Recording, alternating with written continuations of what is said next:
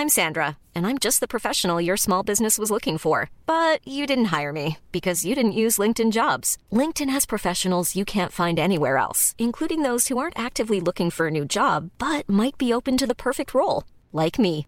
In a given month, over 70% of LinkedIn users don't visit other leading job sites. So if you're not looking on LinkedIn, you'll miss out on great candidates like Sandra. Start hiring professionals like a professional. Post your free job on linkedin.com/people today.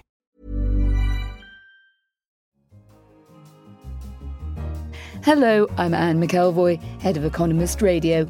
And this week, The Economist asks Should we be turning our understanding of the Middle East upside down?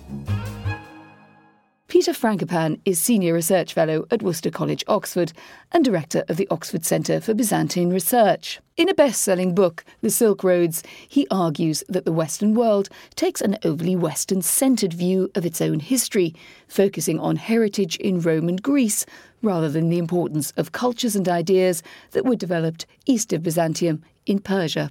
But what does this approach tell us about the relationship between East and West today? And how might an altered vision of our history influence the actions taken by Western countries in conflicts and interventions? Peter is with me in the studio. Hello. Hello. Now, first of all, what do you think would be the biggest difference in today's broader decision making if we had a less Western centred view of our history? Well, I suppose we could start by trying to understand those countries in the world that offer both some opportunities but also great challenges today. I'd have thought if you take a broad view on what's happening in the 21st century and in 2016, uh, although we might think that the American election or Brexit are the biggest things going on, it would seem to me that uh, the future direction of China, what's happening in Russia, countries like Turkey, Iraq, Iran, Pakistan and India are the place where things are really happening and where things go both right or possibly wrong will have major global significance. But the problem, I think, is that we live in a goldfish bowl where we only look around so far as we're told to by our school curriculums, by what other people say, and our disengagement from a part of the world where 70% of the population live, from the Pacific goes to China through to the Eastern Mediterranean, tells me that the way we look at the world around us is either distorted but probably flawed. Well, let's come back to how directly responsible that is for policy choices and, and, views now. But just to unpack your book a little, as far as I understand it, you see the Mediterranean not in the way that a lot of Western historians have written about it as a kind of centre of the world from which much flows, whether it, it's trade, culture, economic ties, seeing as we're also talking about today's Europe and Brexit. But you see it at the end of a trade route with a very different centre of gravity. So, where does that lie, and how did you decide that? Well, I suppose you start from the beginning. Mediterranean, the word means centre of the earth, and uh, I can show you whatever map you like, and there's no way you can put the Mediterranean anywhere near the centre of the earth. In fact, when we talk about Mediterranean civilization, or even anecdotally going on holiday to the Mediterranean, we tend not to mean Algeria or Libya or Egypt or Palestine. We tend to think of the Mediterranean as being sort of rather sympathetic countries for a good summer holiday, and that somehow the crucible of civilization is born out of Athens and Greece and spreads north to spread enlightenment to Britain and other Western countries. I think if you took a more open and more honest view, you would want to see, in terms of where does civilization begin? Well, look, where are the first cities in human history? And you find them in Mesopotamia. Where are the first laws in human history? Well, they're also in Mesopotamia. Where do all of our major global religions spring from? They all spring from Asia. If, I talk, if we're talking about Islam, of course, Judaism, Christianity, Zoroastrianism, Hinduism, Buddhism. Europe's peripheral position on the edge of the Eurasian landmass is something that was a fact until the discovery, European encounter with the Americas and sailing across the Great oceans. the heart of Europe, even in the Roman and Greek times, was in the eastern part of the Mediterranean, to, to the point that by 300 AD, Rome builds a new city, which is called New Rome, the site of now Istanbul, modern Istanbul, Constantinople, uh, to drag Rome's centre of gravity to where the action was. And the action was always in the east. But just to challenge that, could it not be seen that Europe, which has certainly had its fissures, world wars, conflicts across it, its borders, often shifting borders in the last 200 years, just to, to take a round figure, but does seem to have a kind of entity. We, we kind of know of which we speak. We might argue about where Europe begins and ends. Whereas what you want us to look at is much broader. It stretches across a massive land mass, and it doesn't particularly seem to have a ready centre of gravity other than that you you choose the bits that you like out of Byzantium. Well, I'm not. I'm not focused just on Byzantium. In fact, I'm not interested really in the West, and I'm not that interested in the East. I'm interested in that bit in the middle. That bridge between East and West is where we as humans have learnt how to exchange ideas. It's how we've learnt how to collaborate with languages. So that bit in the middle, that's now sort of roughly a bullet hole around the Caspian Sea, is where all of the world's major language groups come from Indo European, the Altaic languages of the steppes, uh, the Sino Tibetan languages, the Semitic languages, and the complex Caucasian languages. That bit is where everything has drawn travellers, traders, holy people, mad people, conquerors, always to the same place. And I suppose at the starting point, I begin my book by saying, well, look, Alexander the Great, the, one of the greatest, if not the greatest, conqueror in history, had no interest at all in heading westwards to conquer the south coast of France or Italy or the hills of Tuscany. For Alexander, world conquest meant conquering Persia and bringing his borders up to the Himalayas and up to the banks of the Indus River. So that bit in the middle has always been what has shaped and built empires, including of course, uh, the British Empire too. Control of that centre of the world has been what all empires have struggled and fought over. But how much of our history in the West do you think has ignored this influence? At which point does it become something that you would argue is ignored rather than simply part of a development where the attention span has kind of moved somewhere else, if you like. Sure. Well, okay. I'm at, I'm at Oxford University where we have one of the best classics departments in the world. When we talk about classical civilization, almost uh, uniformly we mean Roman Greece. Uh, the classical world of the Sanskrit, Sanskrit texts, of, uh, of Persia, of China, are written out of the story they don't count as classics. Classics to us today means Latin, Rome, uh, uh, Greek, and Greek and Latin. And that story, I think, of how we compartmentalize what is important is partly a reflection of the fact that, well, we, we live on this island, and so understanding its history is crucial and important. But our ch- children at school in this country tend to learn French as a second foreign language, or if they're lucky, maybe German or Spanish. But you can count on one hand, I think, people who can speak Russian or Arabic or uh, Eastern languages in China and so on and so forth, because we don't think that part of the world has ever really been important. And in fact, the problem is, is that we associate this world that I look at as one of primitive barbarism.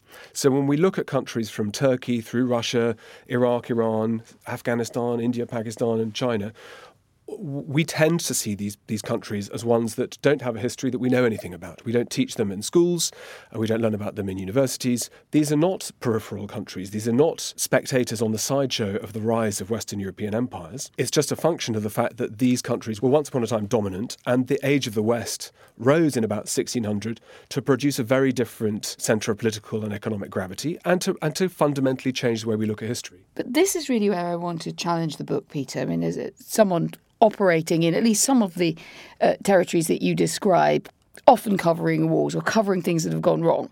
What I'm less convinced about is that anything flows from a sort of lack of knowledge or interest, or that uh, to flip it the other way around, the Foreign Office has been full of Arabists for years in, in a British uh, context. The State Department has had very knowledgeable people uh, on its books. You, you mentioned Russia, but I would, if you want the sort of highest penetration of people who know about and are interested in, in Russia, Washington, D.C. is a very well, as good it, as place it happens, to go. Anne, yesterday the State Department said that they hadn't been training enough Russianists. All of the, They're always all of training the, all the, of the person. had been spent on training people to speak Pashto. And so because you chase the game, uh, suddenly now the State Department needs a lot of Russian speakers. There was one Arab speaker in the entire Belgian security services on when the Brussels bomb, uh, Brussels airport bomb went off.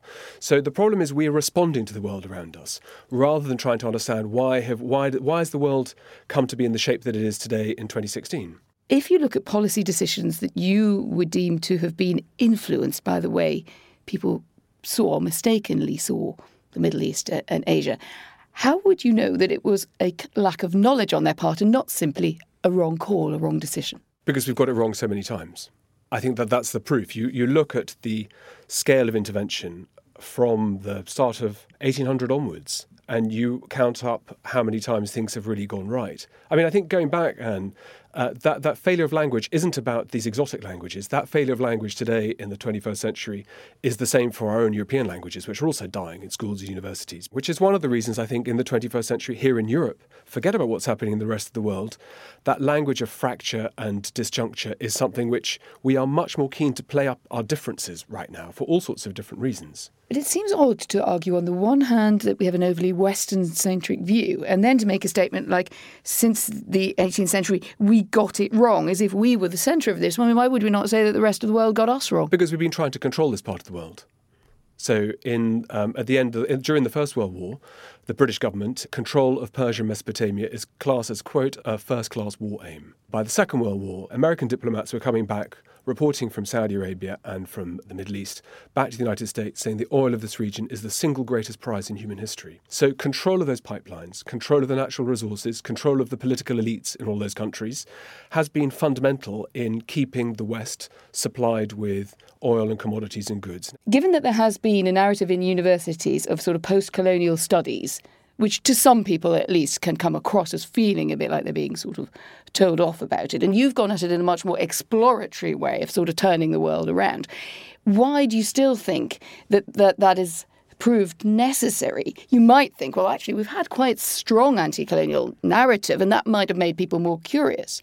But I think your contention is it, it hasn't made them more curious or not curious enough. Well, there was a report that came out last month that said that 93% of um, history faculty staff in the UK focus on the West. And the region I work on, uh, which is broadly from Venice through to the Pacific coast of China, is quite a large area to leave ignored.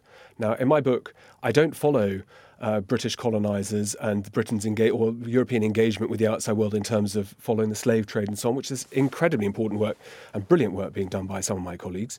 What I'm really interested in is in how do places like Iran, how do places like Central Asia borrow and exchange ideas? Why is it that buildings like Humayun's tomb or the Taj Mahal in India follow classical Central Asian forms? And why is there a sudden explosion of cash and capital in India, for example, in the 1600s, that allows men to build tombs to their wives? Uh, like in the Taj Mahal, and tracing the bullion flows. And that's all paid for by cash and money and silver and gold brought out of the Americas that finds its way to Asia. Step forward, if you can, from around 1600 to the kind of decisions that we have to make now. You would like people to be better informed, and I, I presume you also think in America as well as in British universities. Are you clear what they would do differently or what they would approach differently? Well, it's a very good question. Uh, you know, I don't have any illusions how difficult it is being either a policy planner or a politician trying to deal with events that are happening very quickly and fast in front of your eyes. I'm also not naive enough to think that when you're sitting at a negotiating table with plural voices from Russia, from China, from countries that are more or less engaged or interested in collaborating, how easy or hard it is to make those kind of decisions. But what I do know is that it's important to have a plan. And it seems to me that what we're quite good at doing in the West is trying to put out the fire right in front of us without thinking about the aftermath. I think that is certainly true about the intervention in Iraq. When you go through the invasion plans, how little thought had been given to what was going to happen after Baghdad had been taken. To the same extent, today in Syria, what will happen if and when Assad goes, if he does go? How good are we going to be at rebuilding? And I think the criticism of the West, if there is a criticism, is that we haven't learnt how to rebuild particularly effectively. And there are some very important examples that you could learn. For example, if you were looking about how to purge the Ba'ath Party in Iraq, one could have studied how that had worked after the Second World War in Germany. And we don't always find these connections and parallels easy to spot. We don't find it easy to learn from them directly, but it is important to learn from the past and to see who's had the same problems before. And the sense I think we have today of the 21st century is that these are brand new problems that have never been done, never been solved before. But the lessons perhaps of Iraq and Aleppo might take us in very different directions.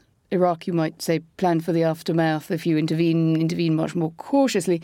And in Aleppo, the situation that you have where you have allowed a different power player, Russia, into the equation has led to a humanitarian catastrophe, which we seem to be looking at rather helplessly from the West. So, uh, is history just too difficult, too capricious a guide? No, I mean, I think the, the, the terrible thing in history is that cities they can and they do die. And what's happening in Aleppo today is what happened in Merv in the beginning of the 13th century when it was flattened by the Mongols. Merv was once probably the biggest inhabited city in the world.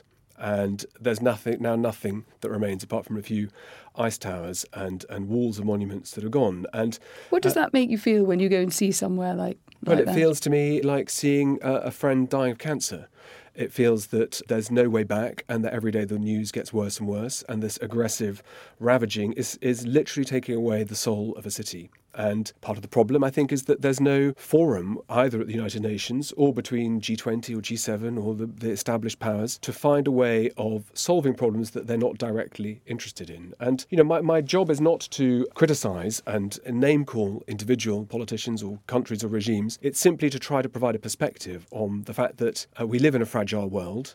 Uh, 100 years ago, one bullet hitting the Franz Ferdinand started a world war. 15 years ago, 19 men taking control of four aeroplanes transformed the shape of the Middle East, transformed the shape of, of our global religions. And I think history teaches you the, the modesty of realizing that we are super fragile and that single events in the future are likely to happen, and that in those events you need to have real clarity of thought. And I think it's probably fair to say that in the aftermath of 9 11 and the plans to deal with the Taliban, there were too many competing uh, interests to try to work through a proper plan where you learned from the past and had the time to react and do things in your own time. And that's the price, that's the price of politics, I think. You deal with students and researchers, or live live among them, I suppose, in an academic community. Many of whom will have come to the study of history after 9/11. We can already start thinking about a post-Iraq generation. Do you think that that the outlook or the curiosity, the starting conditions, if you like, of young historians that you meet now, are different from the time that you started it as a historian yourself? I'm a child of the Cold War. Uh, when I was at school, the Berlin Wall was up. There was apartheid in South Africa. China was essentially a closed society. Islam didn't really mean a great deal beyond a religion of peace. And that world fundamentally changed 25 years ago. We feel that we're living in these waves of transition that are unexpected, but these big shifts of political gravity, the fragilities, uh, the movement of peoples, the competition between big powers is a fundamental part of life. And this is no different for, they have a different set of influences and impulses, the students who are arriving in Oxford this week, but it's, it's still the same story. And the truth is, that was the same thing in, in the 20th century, whatever time you'd been born, whether it was before the rise of Hitler, during it, or afterwards, or before the First World War, during or afterwards. And I think that what's important is to have that perspective. And because the book, you know, I'm a historian and I understand that people want to talk about the modern era, but you know, the book explains these rhythms going back uh, to more than 2,000 years of trying to see why was it that Islam rose in the 7th century? What were the fundamental circumstances that allowed the followers of Muhammad to, to build an empire that reached from Spain to the Himalayas? Why was it that Russia had once been a, a swamp, grew into a state that became an empire? Why was it that the Mongols were able to conquer the whole of Asia in the space of about 30 years? And those big questions, I think, are very important to look at, and they would have been no different for living through these times of change for our ancestors either. Peter Frankopan, thank you very much. And The Silk Roads is out now. Thank you very much for having me. And if you have any thoughts on what we should learn from the past when it comes to handling the Middle East and Asia, do get in touch. You can tweet us at Economist Radio or email us radio at economist.com. In London, this is The Economist. Selling a little or a lot? Shopify helps you do your thing however you cha-ching. Shopify is the global commerce platform that helps you sell at every stage of your business. From the launch your online shop stage to the first real life store stage, all the way to the did we just hit a million orders stage. Shopify is there to help you grow. Shopify helps you turn browsers into buyers with the internet's best converting checkout. 36% better on average compared to other leading commerce platforms because businesses that grow grow with Shopify. Get a $1 per month trial period at Shopify.com slash work. shopify.com/work.